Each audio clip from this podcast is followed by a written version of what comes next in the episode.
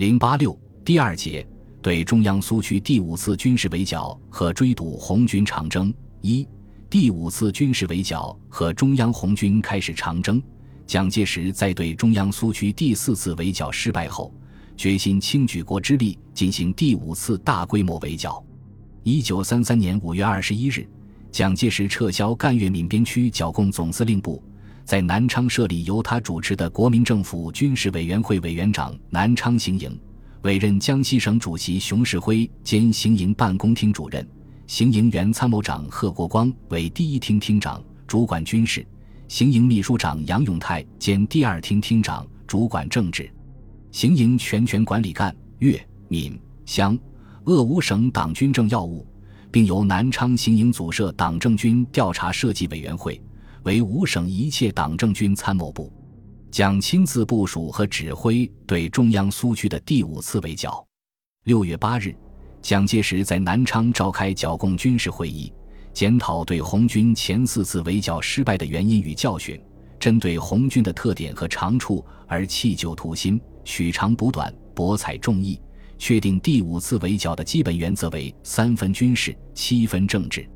蒋介石说：“作为基本原则的三分军事，七分政治，意思是指军队而言，用三分的力量作战，用七分的力量来推行作战区的政治。具体点说。”就是我们一方面要发挥军事的力量来摧毁土匪的武力，一方面要加倍的运用种种方法，消极的来摧毁土匪所有的组织及在民众中一切前势力，尤其是匪化的心理，更应该设法变更，尤其是要教化一般民众，使他能倾向我们的主意，以巩固我们在民众中精神的堡垒。在第五次围剿中实施党政军合一。军事独裁统治与政治欺骗相结合的新方略，为实施三分军事、七分政治的基本原则，一九三三年七月，蒋介石接受了柳维元、戴月的建议，在江西庐山海会寺举办军官训练团，蒋亲自任团长，命陈诚为军官训练团副团长兼教育长，陆大校长杨杰任总教官。由军事学校和实战部抽调的四十八名军官充任教官，训练团还聘请了以曾任德国国防军总司令塞克特为首的军事顾问团，以劳德为首的意大利军事顾问团，以裘玉德为首的美国军事顾问团，加强军队的技术战术训练。训练团的任务是刷新干部思想，统一战术行动，完成党政军总体战之战争体制。蒋介石对受训的党政军干部说：“举办训练的唯一目的，就是要消灭赤匪，所以一切的设施皆要以赤匪为对象。我们要从此奠定一个新的伟大的基础，来完成剿匪的工作。训练团设政治、战术、射击、通信等六门课程。军事课教授堡垒战、山地战、夜战、险路战及伏兵战等，还进行侦察、警戒、搜索。”联络、掩护、爬山等军事技术训练，训练团把政治训练置于首位，开设蒋介石主持编写的《剿匪手本》《剿匪要诀》《军人精神教育》《剿匪部队训练要旨》等课。蒋还亲自讲授《民众组训》《战时政治》等课，还指定曾国藩剿捻实录，曾补曾胡制兵语录。与鄂皖剿匪总司令部新班党政军条规及行营第四厅新班各条规则，军人必读等作为受训人员必读书目。庐山军官训练团从七月十八日至九月十八日共开办三期，轮训军官七千五百余人。北路军三十多个师的团以下军官几乎都参加了轮训。训练合格者发给文凭，并附赠蒋介石相片一张。军人魂短剑一把，蒋介石为强化政治剿匪之效，制定了剿匪临时施政纲要十三项，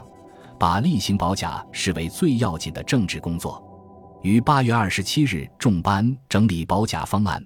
保甲内实行互相监督和互相告发的连坐制度，一人通匪，全家同罪；一家为匪，全家同罪；一家为匪，全保同罪，有杀无赦。为笼络人心，还采取了某些改良措施，如整肃军纪、核减赋税、整饬吏治等抚绥伎俩。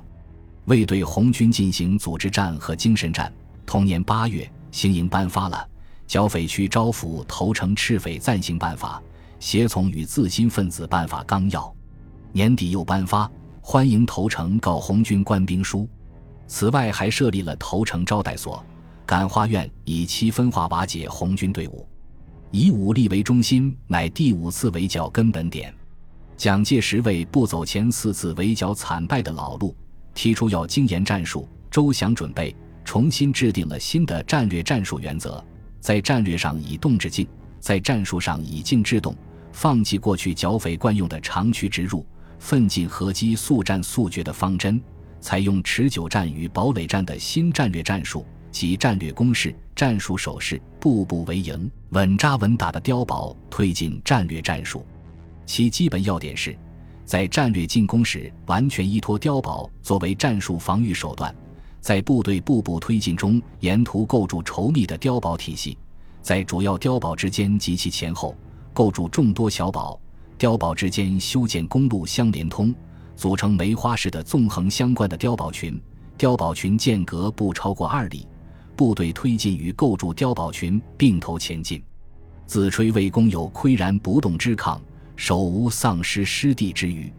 这样就形成逐步推进、稳扎稳打、十里八里向前压缩苏区之势。蒋介石说：“匪区纵横不过五百里，如我军每日能进展二里，则不到一年可以完全占领匪区。”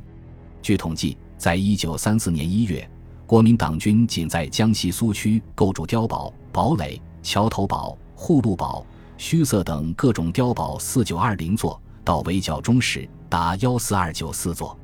仅第三路军在第五次围剿中就构筑碉堡四二四四座，为沟通碉群修筑公路五千余公里。国民党军利用碉堡和公路组成的封锁网，对苏区实行严密的三封政策，即经济封锁、交通封锁和邮电封锁，颁布封锁匪区办法。粮食统治办法、匪区食盐、火油、药料、电器运购办法、邮电封锁暂时办法等十三种禁令。一九三三年七月以后，南昌行营在苏区周围的县份中，先后设立粮食管理处、食盐、煤油管理所和交通管理处，在地域上划分为安全区、半匪区、临匪区及全匪区。除安全区外。其余按其类别实行相应的封锁办法。此外，还严禁粮墨、食盐、煤油、布匹、中西药及有关军用物资运往苏区。凡发至匪区的邮电，一律停止派发传递，以期使敌无粒米少水之接济，无皮符文以致通报，企图用这些办法扼困疲惫红军，迫其进行决战。蒋介石为筹措第五次围剿经费。大量举境内外债及加征各种苛捐杂税。一九三三年，南京政府以卷烟、面粉、棉纱、火柴等税为担保，与美国财政善后公司订立中美棉麦大借款五千万美元，航空密约借款四千万美元，并按此项借款由美国供给军用飞机、战车及化学武器，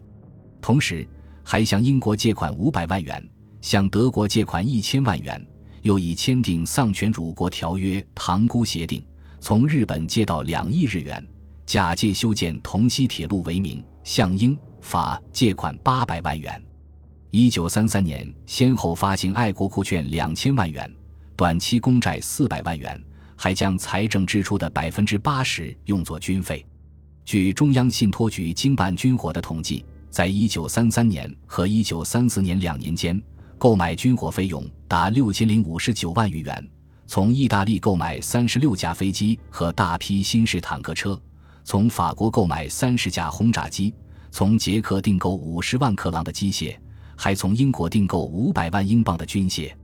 在军事方面，蒋介石吸取以往失败的教训，采取持久战与堡垒主义的新战略和以守为攻、乘机进剿，运用合围之法，兼采机动之师。远探密垒，保守后援，层层巩固，节节进逼，对峙则守，得细则攻等原则，并对部队进行了适应山地灵活机动作战的整编，以求精简层次，利于指挥。撤销过去师辖两旅六团或三旅九团的编制，把原一个师整编成三个师或两个师，每师辖三个团。团以上各级指挥部均设侦察队，扩大运输队，每团派遣政训员十余名。同时加强武器上的火力配备，每团配备重机枪连，每连增加轻机枪数，统一调动了福斯炮团。对士兵进行适应山地战的多种战术技能训练，行营还颁布斩责九项，制定管制士兵办法，实行军人连坐法。蒋介石还委派钱大钧、蒋鼎文在保定、汉口训练处大量招募训练新兵，以补充扩大国民党军队。一九三三年八月底，部队整编结束后，蒋介石加快了军事部署，从江苏。浙江和北方各省调集了总兵力达一百万，即正规陆军六十四个师、七个旅、六个团，并有各省地方保安团，又有十一个航空队、飞机一百零五架，准备对各地苏区同时发动围剿，而直接用于中央苏区的兵力达五十万人。十月二日，蒋介石在南昌召集第五次围剿部队师长、参谋长以上高级将领会议，部署围剿计划。蒋在会上做剿匪成败与国家存亡的演说，要求各将领振作精神，信仰统帅，服从命令，尽职报国，视死如归，来造成百战百胜的成功。同时提出严密封锁、发展交通、挺进游击、争取主动四项战略，以迂为直，独立作战，全力决战，注重攻势，就地固守，以静制动，以拙制巧，以实击虚，纵深配备。机动灵活等十一项战术和侦察、搜索、警戒、联络、掩护、观察六项要务，蒋对此一再耳提面命，期在必胜。十月十七日，蒋介石颁发行动纲要和围剿计划，指示各进剿部队遵照战术守势、战略攻势、步步为营、稳扎稳打的原则，以占领所必争之要地为目的。计划规定。以歼灭赣南匪军主力及流窜于闽西、鄂南、赣西北这赣闽边区匪军为目的，区分为北路军、西路军、南路军及这赣闽边区，定于十月中旬开始围剿，以政治配合军事。本战略攻势、战术守势及组训民兵之原则，构筑绵密之碉堡封锁线，防止匪军流窜，逐步缩小包围圈。其余最后聚歼匪军于赣南地区，以北路军为近剿主力。本集播放完毕，感谢您的收听，喜欢请订阅加关注，主页有更多精彩内容。